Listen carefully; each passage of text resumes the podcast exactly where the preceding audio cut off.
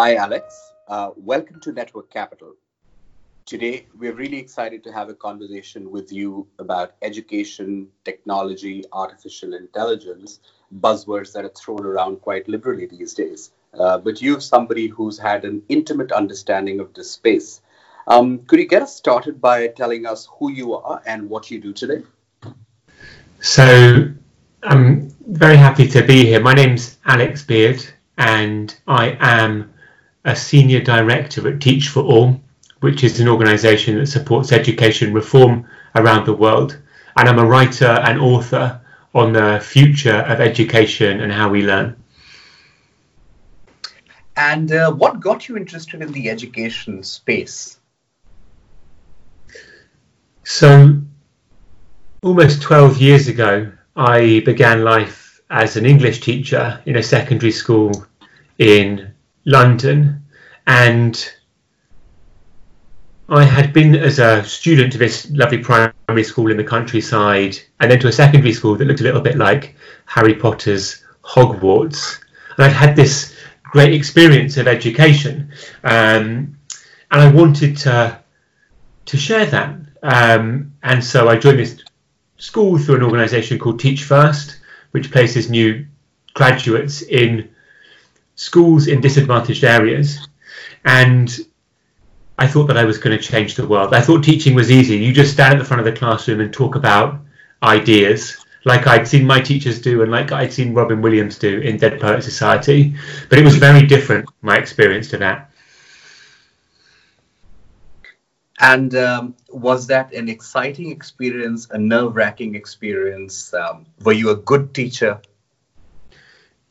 You know, it was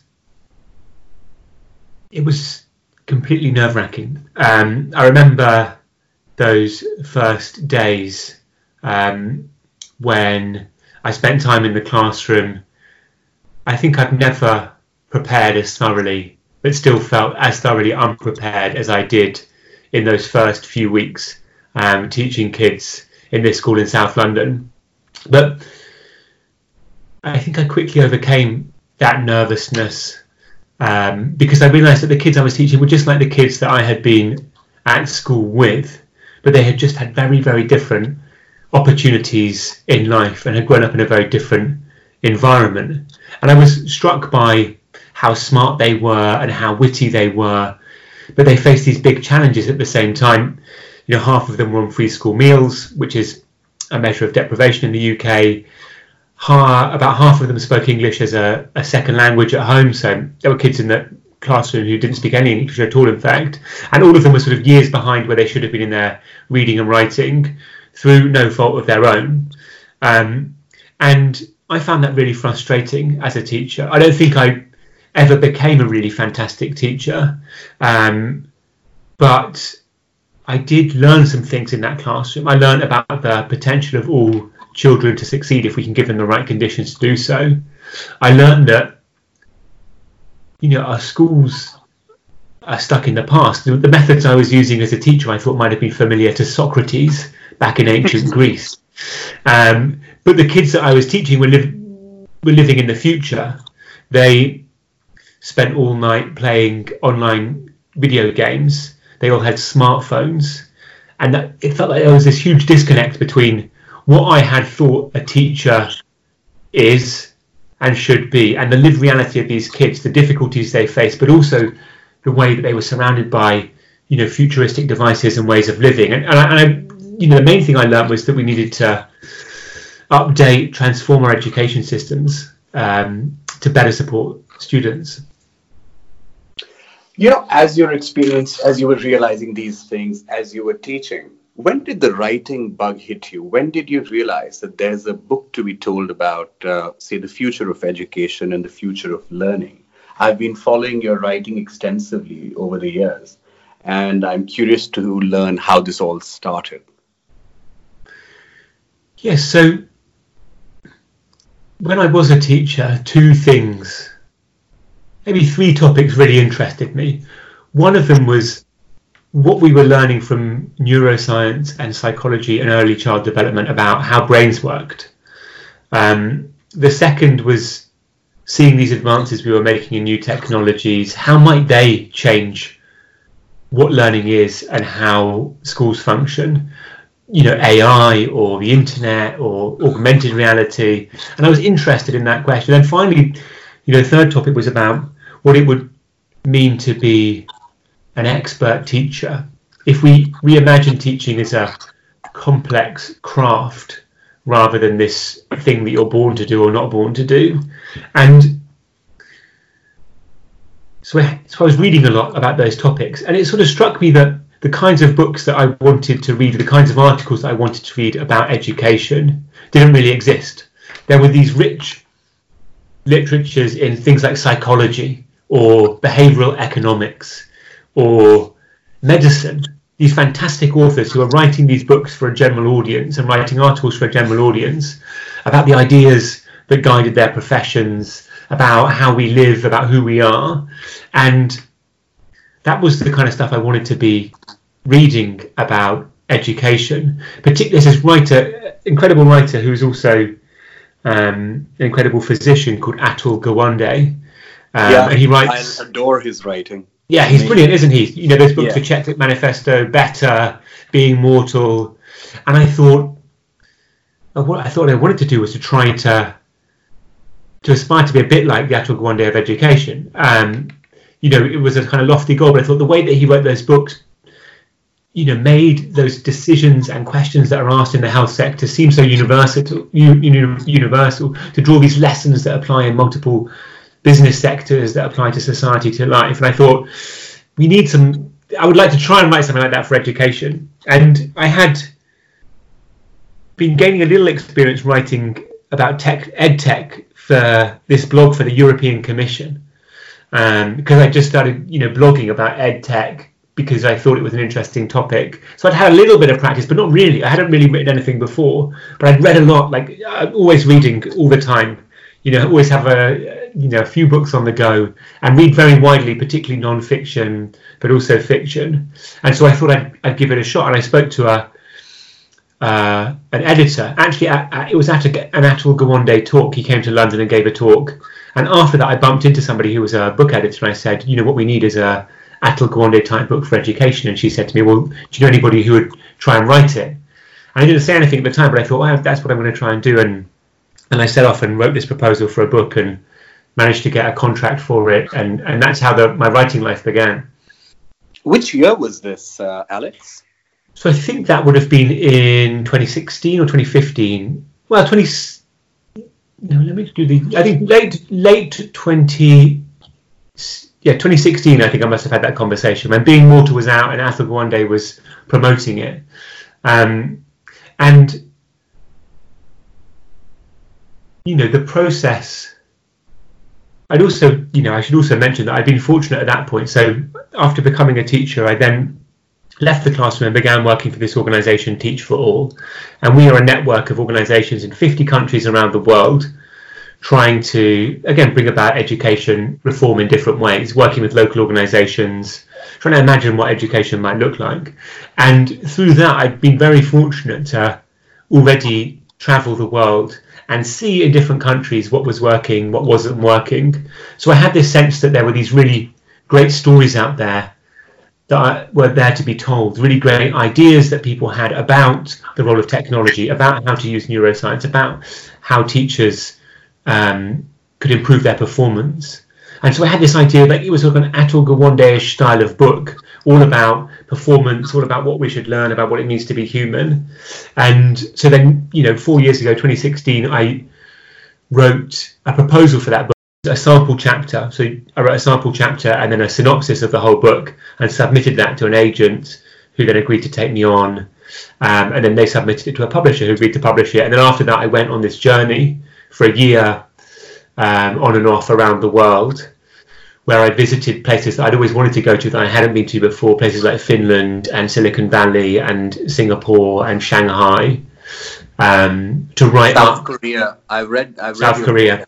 Yeah, I love the way you s- structured it. Uh, I'm going to actually dive deep into each of these places.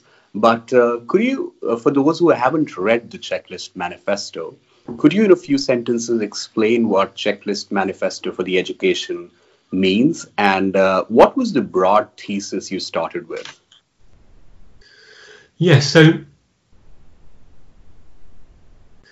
the Checklist Manifesto by Atul Gawande is this amazing book which talks about how in any complex activity or profession you can reduce complexity and improve performance by turning particularly complex tasks into a checklist of or a protocol of things that you must always do in those scenarios. Um, and it's intended as a way of ensuring high quality performance in any scenario. And one of his really nice examples that he gives is of uh, a restaurant in the US, which is called the Cheesecake Factory. And he loves right. going to the Cheesecake Factory Atul Gawande. Um, and whichever Cheesecake Factory branch you go to, he says you know, the quality of food is always very high. The product is always the same. The delicious soy glaze on the roast salmon is always you know caramelized in the perfect way. And he wants to understand well, if a restaurant can get its product so perfectly reliable and at such a high quality, why can't we do that in these complex systems like the health system? Um, and that was one of the questions I wanted to ask about education. What would it take to do education well for all kids? Um, but actually,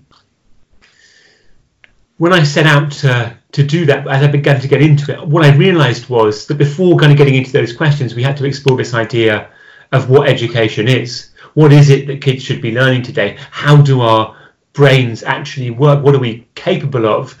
Um, what is the role of school within society? How is how people doing this around the world? And I ended up writing a book which was less about how systems perform highly and more about how we decide what it is that we should learn today and how our brains work. Uh, that's fascinating. So now you travel around the world from Finland to Korea. Um, could you tell me what are some uh, some things that you observed in Finland? In one of your talks, you talk about the fact that, among other things, Finland has the highest uh, heavy metal bands per capita, and um, right. The way they go about training their teachers and um, their educational philosophy is something that we can all learn from. So, what struck you there, and how is it that they use technology to augment what they're trying to achieve? Yes, so first of all, the reason I went to Finland is because Finland is a really high performer in the global PISA tests, which are intended to find out which country has the smartest 15 year olds. And Finland does, Finnish 15 year olds do very, very well on those tests, despite these interesting factors. You know, Finnish kids spend less time per day in school than most other students around the world. Um, they have plenty of time to spend on these really fun activities like being in bands, ice skating, doing art, playing sports. You know, Finnish primary schools are places of real joy. I remember going to one, and you know, the teacher had set the primary school children the task of learning to make films, and at the beginning of the lesson, they all just ran off into the woods. These eight and nine year olds, where they remained for the next hour, you know, making films on their on their smartphones, and it just seemed to be characterised by this real sense of of freedom. Um, now, actually, the story of Finnish education is a bit different. Now, the reason why I think it does so well, first of all, is that being a teacher is really prestigious in Finland. So there are 10 applicants for every one place on primary teacher training programs in Finland. It's the hardest course to get onto at university. If you ask people what their who, who, what profession their ideal husband or wife would have, they say primary school teacher. It's sort of the highest status job in the country, um, so that makes a big difference. Secondly, there's an amazing sense of shared responsibility, I would say, between the teacher, the student, and the parents, and the administrators in the system for how well kids do at school kids in Finland don't start school until they're seven years old. Um, no Finnish child will learn to read before they're age seven. They have these high quality kindergartens where they're learning through play and through storytelling and through imagination um, and through having a sense of security in the world. So all of these factors are, are coming together. And then on top of it, you have really good teachers. Now, a lot of the time, these really good teachers are using quite traditional teaching practices, but they are also, you know, inquiring after new methodologies all the time.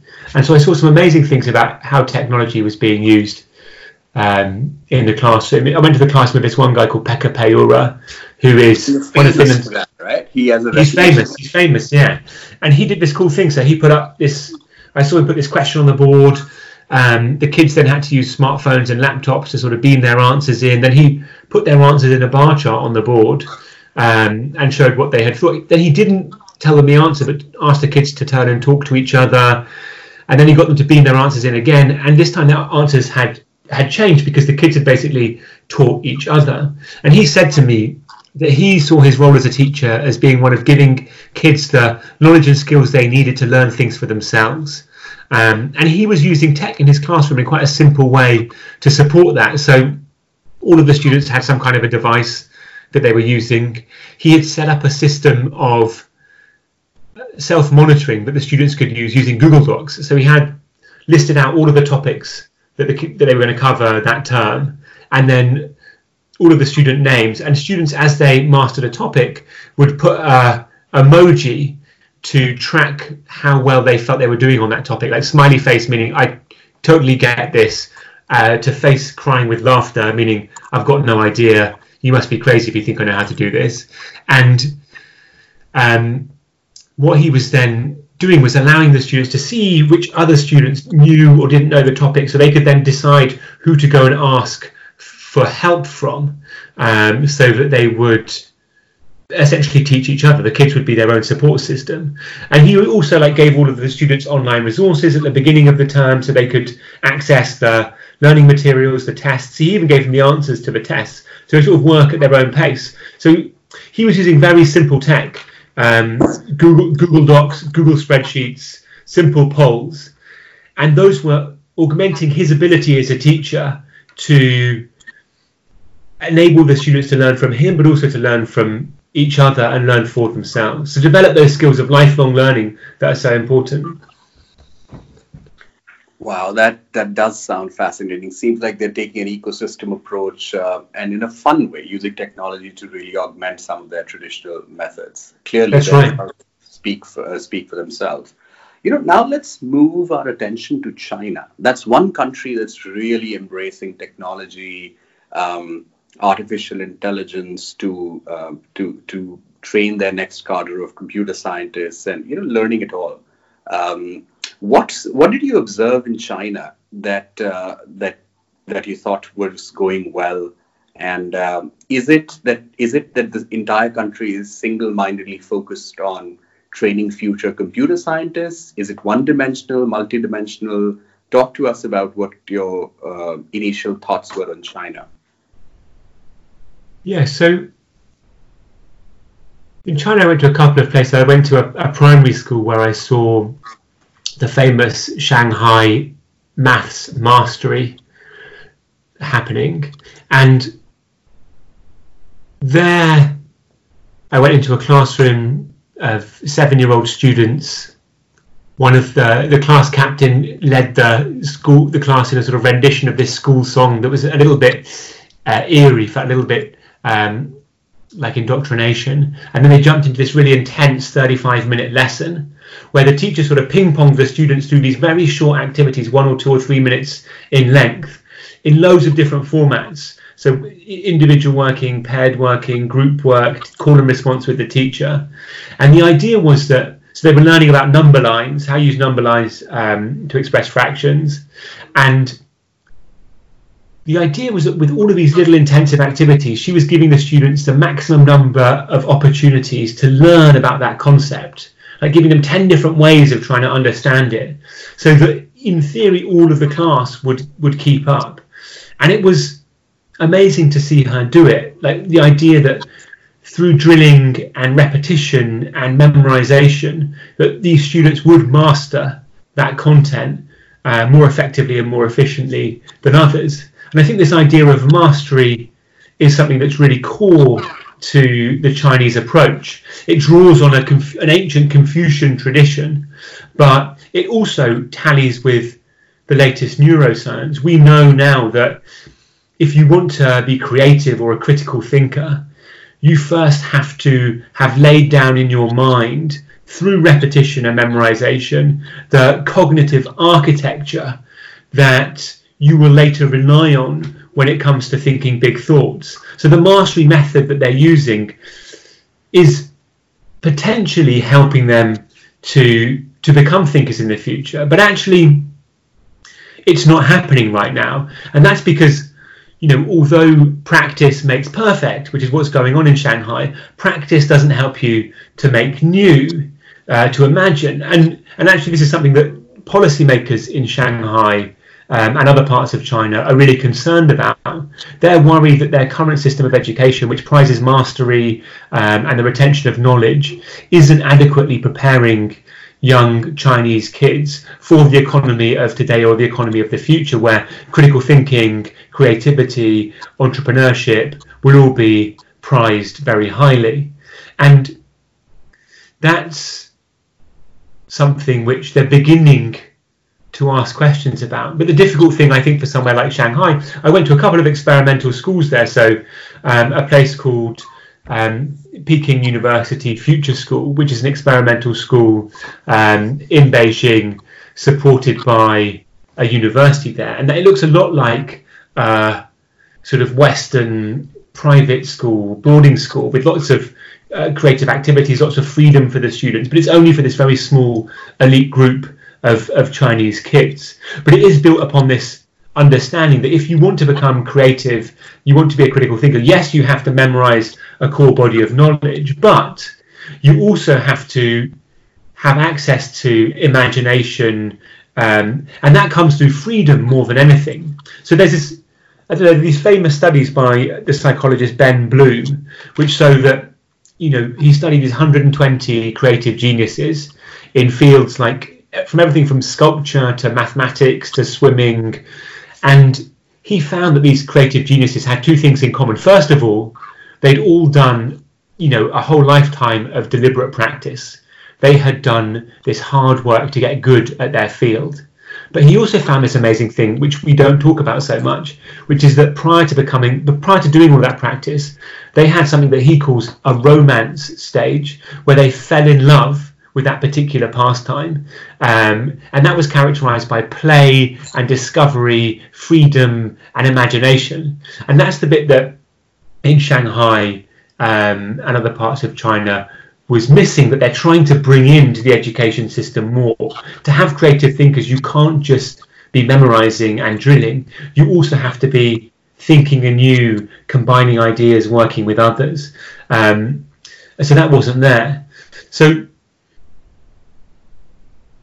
so it was interesting. I mean, the other thing about that system, which I think is worth saying, is that because it's currently so focused on repetition, memorization, and the preparation for these exams that Chinese kids take um, at the end of their education, the Zhongkao and Gaokao, that they've created an education system where it's easier than other countries to automate the role of the teacher as somebody who gives knowledge to learners towards this very particular kind of exam that's taken in the end. And so they're sort of making themselves right for the automation of certain aspects of the teaching and learning process. And a whole bunch of AI companies, some are using facial recognition, some are using personalized learning. And uh, it's are they winning the AI education race when you compare them with their peers around the world? Well, it's so interesting. You know, the AI education race is all about the quantity and quality of the data that you can get your hands on. So, you know, the big promise of AI in education is that if you can closely and accurately monitor the progress of a student, what that student knows and is able to do, maybe by looking at their what they know based on the answers they give to test questions, then you can begin to predict what those students should learn next. Where are the gaps in their knowledge? Um, what content should be served to those students? They learn the next best thing. And if you then draw together that data on 10,000 students, you can begin to make uh, observe patterns and make inferences about, well, typically when a student has this gap, this piece of content seems to work best for the average student or for the student of this profile to help them learn. And you can imagine creating this system where you accelerate learning because you're getting more accurate at serving the content to the kid at the right moment, at the right level of motivation. And that's the promise of, of AI in education. It would be called adaptive learning or, or personalization. But to date, the quality of data that has gone into those systems has never really been good enough for any of this stuff to work. But now we're living in this world in which not only might you be able to gather all of this data on what kids and what kids know or don't know according to a system of knowledge points or looking across the curriculum, but you can also begin to install cameras in classrooms or in or in computers that are monitoring those students' facial expressions or their posture to make inferences about their emotional state or motivational state, and then in theory input those into the AI, which is making this big analysis. You can analyze the movement of the cursor or how long it takes a student to answer a question, and again make inferences about their emotional or motivational state, and again feed that information into your um, machine learning engine. And in order for that to be to actually work, it's going to require a few things. First of all, copious data of a really high quality. Like those data points have got to be saying what we think they're saying, whether it's looking at someone's expression on their face or the way a cursor is moving. And at the moment, I don't think they are that accurate. Secondly, you need to have amazing AI researchers and scientists to build that platform so they can create an engine that can actually analyze the data. Um, and finally, you need humans in the loop that can sort of run the system, work with the AI, teachers who can help in, interpret what the um, information is saying, and then help to sort of transform that or transfer that into a learning experience for kids. And it seems to me like China has some advantages in this front. First of all, the taboos about data gathering are not there in the same way as they are in the US and the UK. Chinese parents don't seem to mind if their kids are monitored with cameras in classrooms. You know, Chinese citizens are quite accustomed to having ID cards, to having to scan their faces in when they check into a hotel. Every new mobile phone in China right now has to have an app installed which allows the government to monitor um, that phone in certain ways and the behaviors of, of the user of the phone. So this idea of surveillance is much more pervasive already in China. It's just much more part of how life is. And so you would expect that, that somewhere like that, where there are you know hundreds of millions of students who might use these platforms, where the taboos around data gathering are not the same, that that would give Chinese tech companies, and also there's lots of money being invested in tech, um, in ed tech, both by, by, the government and by the government, private players, and private players, by private individuals. There's an enormous after school tutoring market there, which gives huge amount of money and investment and the potential for return on that investment to tech companies. I mean, I think the only place that is potentially comparable is India, probably. So in China, you've got these big players like um, Tencent, TAL, um, TAL, sorry, iFlyTek. Um, some of these companies that are, you know, globally recognized AI companies.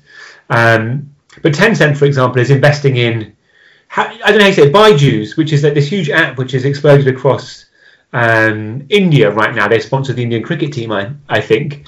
Um, but I think you know India has.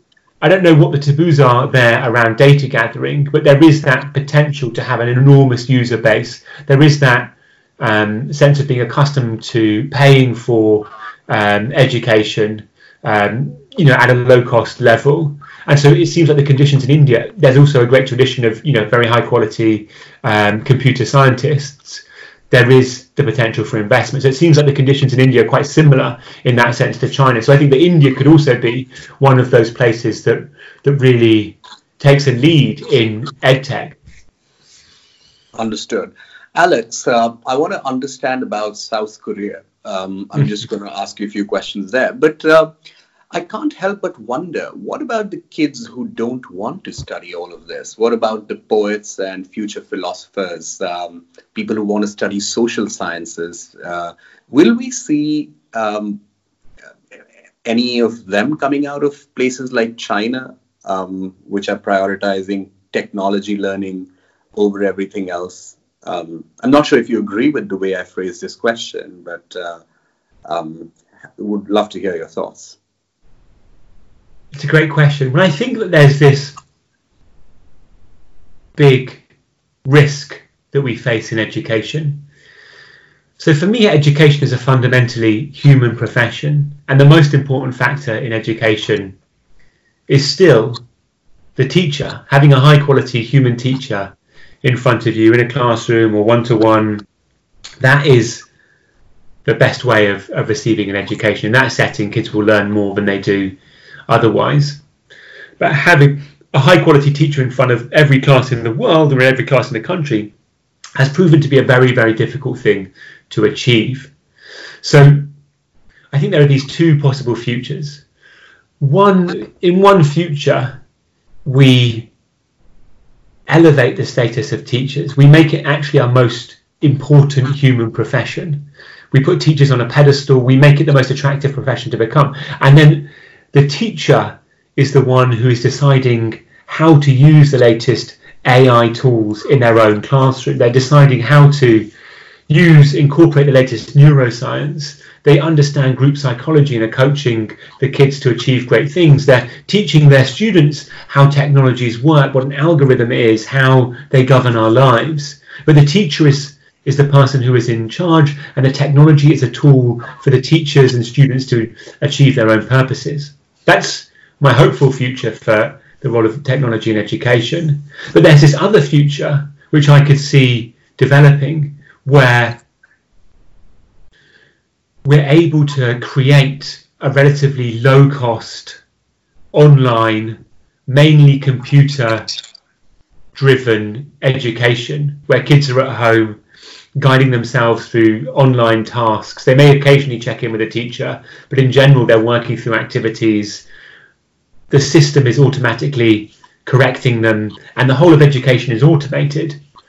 And I think in that future, the quality of that education will be lower. It will be a little narrower. It will be less human. It will be more focused on technical skills like mathematics or literacy, um, learning of facts on the other hand, the human version of education led by teachers will be more suited to learning to imagine and to create and to collaborate and to connect to people uh, around the world. And so we risk seeing this division, and, and the big risk is one of inequality. The first model, which develops our human potential, is more expensive because it requires people. The, the kind of low cost tech model has the potential to be much cheaper and potentially better than some education that some people around the world are currently receiving. And price is always going to play a role there. So we have risking this future in which only the rich are able to access this education to become poets and artists. Already is somewhat the case, right? Whereas those with less resources will have this cut price, more regimented um, education you know, perhaps on tech platforms with embedded advertising where those kids are giving up their data in return for some free products. And I think that that's a scary future to think about. So I think it's not that China will have one way and, and Finland another. I think it's that within countries we might see, we risk seeing a growing divide. Yeah, that's that's a point really well taken. Um, so now moving to South Korea, one thing that scares me about um, that market is uh, its testing and how people prepare for examinations. Even even in India and uh, um, some of uh, there are lots of these sweatshops that train people for taking exams. Mm. But South Korea takes it to a next level. How are they doing with uh, with the educational crisis around the world? Are they preparing their students for the future? Yeah, it's a great question. Um, so, one of the interesting things about South Korea is that currently it's got the highest proportion of university graduates to population of any country in the world. So, by one measure, it's the most educated country in the world. On the other hand, it's also got the highest proportion of robot workers to human workers of any country in the world.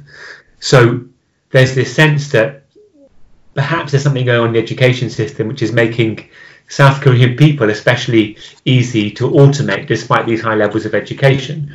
And you can see it. So I went to South Korea on the day of this thing called the Suneung, which is the big end of high school exam that's taken by hundreds of thousands of Korean teenagers each year happens on a single day across eight hours. And on this morning, I was in um, Seoul in a place called Songdo Future City, which is this smart city on the outskirts of, of Seoul. And that morning, I had seen police lining the streets on motorcycles, and they're waiting to accompany anybody who happens to be running late to the exam to get there on time.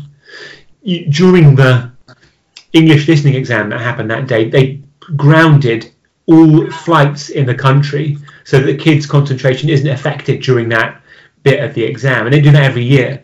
And they've essentially turned this exam into uh, like finely calibrated, almost mechanized process like Korean learning seems to be all about marginal gains. The newspapers run articles for weeks ahead saying what you should wear in the exam, what you should eat in the weeks before the exam for optimal exam performance. And I was there to hear this, to follow the the, the story of a young boy called Seung Bin Lee, and he told me actually that during that exam that day he had become worried about overheating and the overheating would affect his exam performance. And so halfway through this exam, he went to the bathroom and took off his underpants because no he thought that would somehow improve improve his import- performance.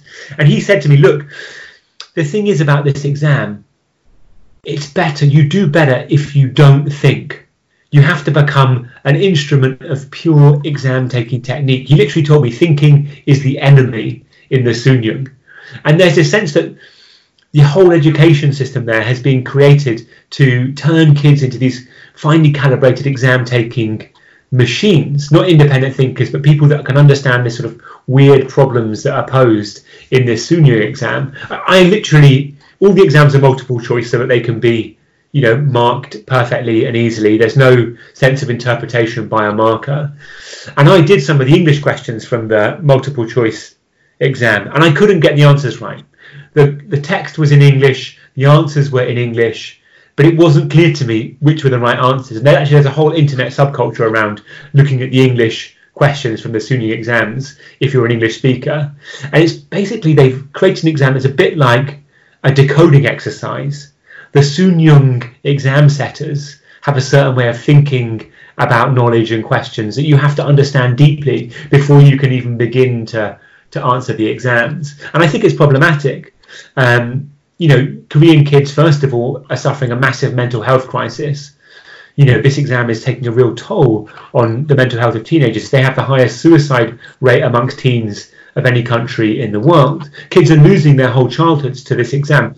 Su- Seung Bin, this kid, told me that he spent 14 hours a day, five days a week, for the whole three years leading up to this, this exam, preparing, revising at school during the day, and then in these tutoring centres, the hagwons they call them, in the evening. And he spent 12 hours a day on both Saturday and Sunday as well. His whole teenage years were spent preparing for this exam. And what we know now about our teenage years is that a fundamentally important moment in our lives for being creative, for understanding who we are, for knowing our place in the world, for changing how we how we live.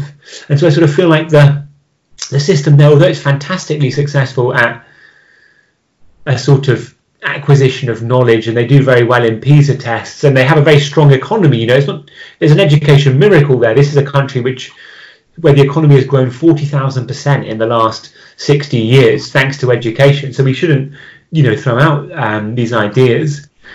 But with that growth in, in quality education, there's a lack now, I think, of of capacity in that system for helping to prepare kids with the abilities of independent th- thought, of collaboration, of critical thinking, of inquiry, but they're going to need to continue to be successful in the economy of the future.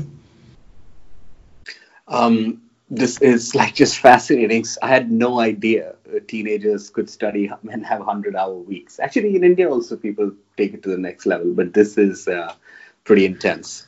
Um, can you explain uh, what are the skills that will be required in the 21st century? And I don't mean um, stuff that we hear in reports. I think as as an experienced educator who's traveled the world around, how do you see a school of 2030? Um, explain it to a lay layperson what what that means and what kind of skills would be available at a premium what kind of impact would things like automation have on the careers that uh, people aspire for in the future? Yeah. So I think first of all, you know, some part of school is always going to be about learning the knowledge that helps you get on in society, the reading, the writing, the maths, the science. But I think that in the future school we'll achieve that much more quickly. There'll be adaptive AI platforms that teachers deploy to help kids quickly master that kind of content, that help get the stuff into work, long-term memory that we need to use in our working memory to, to think those big thoughts. So let's, let's, let's assume that's happening. And then the interesting question then comes is then about well, what's the purpose of education? What should we be learning today? And how do we imagine learning it? And I think that there are a few important things um, which we maybe don't think about that frequently. The first idea for me is that we need to begin to learn in partnership with our new technological tools. One of the things is that you know we need to understand first of all how they work. Every child needs to know how an algorithm functions. You know, doesn't need to necessarily be able to like to a deep level complexity, but how does an algorithm work? Every child needs to understand the way that the social media platforms that govern our lives are making decisions about what content to show us or what, you know, understand the new power structures of today. But also, I think more than that, I think that we need to see our new tools as possible partners in learning. We always, we're all quite familiar with using a calculator as part of the learning process. But what if we had um, in our classrooms access to devices where we offloaded some of our memory. It's not clear yet what we need to store in our heads and what we don't need to store in our heads, but it seems probable that just as we offload some calculation to a calculator, we might be able to offload other parts of what we learn to um, computer assistants. I think that's going to be important. Um, the second thing I think is understanding that knowledge isn't only what exists in the head of a single individual. It's not just taking the knowledge from a book and getting it inside your own head. Knowledge is something that exists collectively for humans. This idea that, like, you know, education should be competitive, it's about one individual against the other, is completely wrong. We need to see education as a common project to increase the knowledge and ability of all of us together. And so within classrooms, I think that's going to mean a lot more um, learning to collaborate with others, learning to inquire, learning to probe what others think, more debate, more group discussions. And that's not because you know it's good to learn to collaborate, which of course it is. It's because that's how we need to understand how knowledge is constructed. I think beyond that, we need to reconnect with our way of relating to the natural world. Like it's funny that on the one hand, the kids of today are part of this fourth industrial revolution, which is exciting. You know, technology is booming, AI is growing, we have these amazing new tools, ways of connecting with people on the other side of the world, ways of extending human cognition using artificial intelligence. On the other hand, we're facing, and we're in the middle of this sixth great extinction of climate breakdown, of a world that may no longer sustain our way of life. And I think that has to become part of everything that we learn at school in the future. What are new ways of living? How do we better ensure that every child has a connection to the natural world that understands the systemic nature of our existence, the symbiotic relationship that we have with the world around us, um, with other human beings, but with the environment too, with our tools. So I think that's going to become vitally important. Like, will kids be spending more time out there in the world to get a sense of that? Will we rediscover old ways of knowing? You know, new ways of being spiritual. We're not going to, of course, throw out the amazing technological advances and scientific knowledge that fuel our civilization. You know, medicine and AI. Like, we'll of course keep advancing those tools and technologies, but at the same time, are there ways of knowing ourselves that will become important?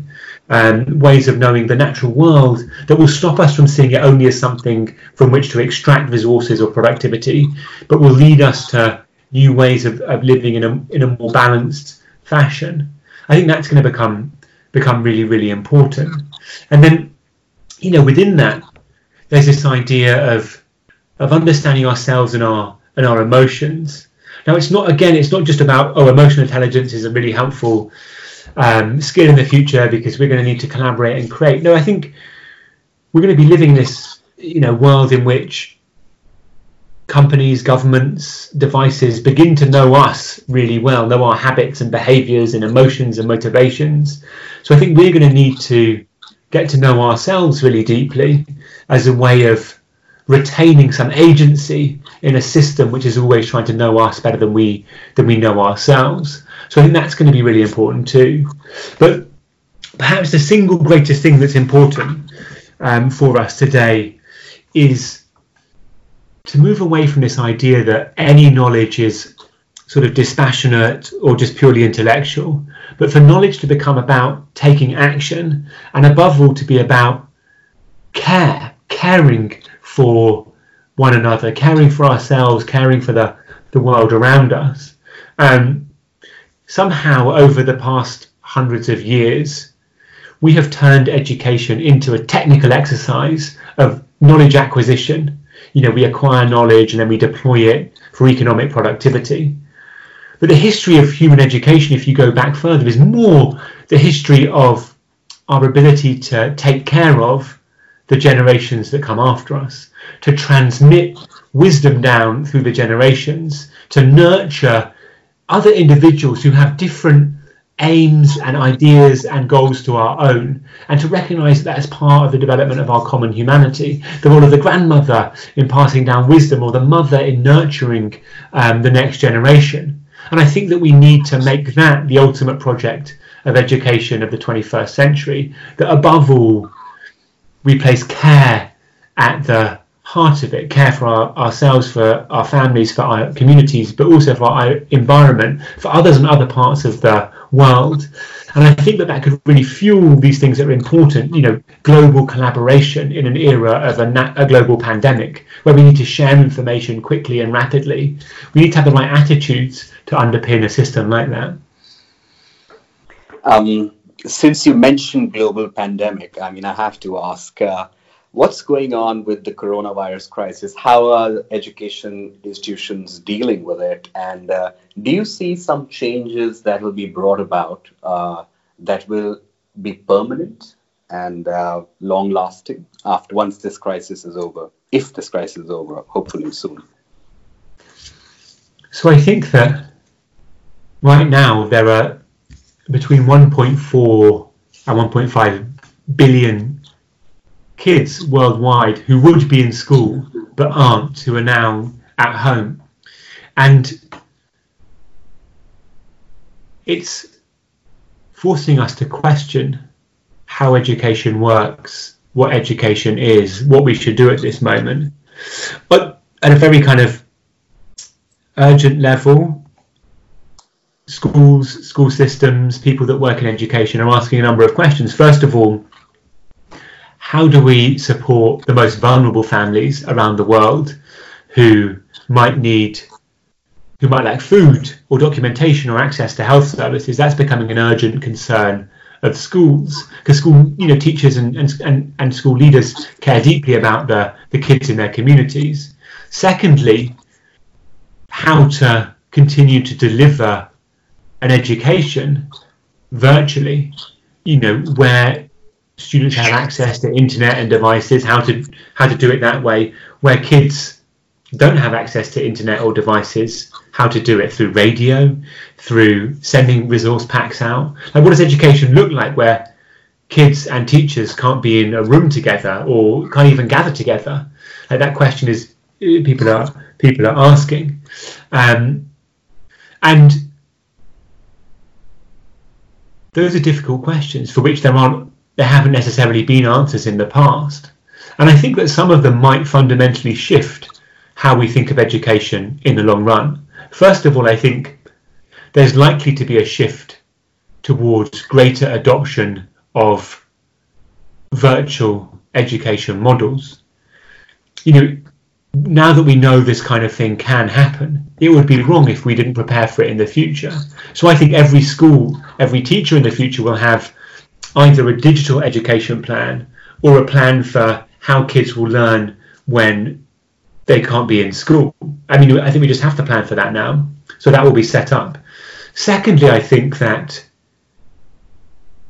it's going to, it has the potential to change for the better the relationship that exists between institutions of education, education professionals, and those who are informally educating kids, you know, parents, carers, caregivers, grandparents, I think we're going to have to think a little more critically about how we work together, how formal education and informal education works together as a common system. Suddenly, we have parents, grandparents, others around the world who are asking you, "What is it that my daughter or son is learning right now? Why are they learning this? How is it best for them to learn this? How do I support them to learn? And these are questions that we've been, been implicitly asking, you know, for the whole history of human civilization. But I think maybe we'll make them more explicit now, more explicit um, in the future. So we need plans. Schools will have to think about what role do they want parents to be playing in the education of kids? How can they support parents to support those students in their education? And I think, thirdly, we might see a, a change in what it is that feels important to learn. I've been speaking to teachers around the world who are now saying, well, right now it seems less urgent that the students in my class learn, you know, about European history in the 19th century. And it feels a bit more urgent that they learn about, I don't know, how food supply systems work, how a pandemic spreads, how to experiment with something at home, how to you know, search things on the internet or to support their family. So I think it might change what we prize in terms of the, the content of an education. And the final thing that, that, that might be affected is that, you know, because of the because of this, the effect of this pandemic on society, you know, this this sense that we're all putting together to volunteer to help one another as communities, because of the effect on the economy that certain sectors will really struggle. I think hopefully, I hope I'm hopeful that we might see a surge in new teaching applicants, in young people that want to make it their life's mission to be involved in the work of educating others. So those things, those are the things I think might that, that might be affected in the long run. I, I loved your last point. I think empathy might become uh, the front and center of how we learn, something that you mentioned earlier in the podcast, Alex. I can't mm. tell you, it was a real pleasure speaking with you. The way you shared the concepts, your experiences around the world has given us mental models to understand this uh, complex problem. Really appreciate your time. And uh, now we'll get to sending it to 100,000 subscribers all around the world. Thanks very much for your time. Thanks so much, Akash. I really appreciate it.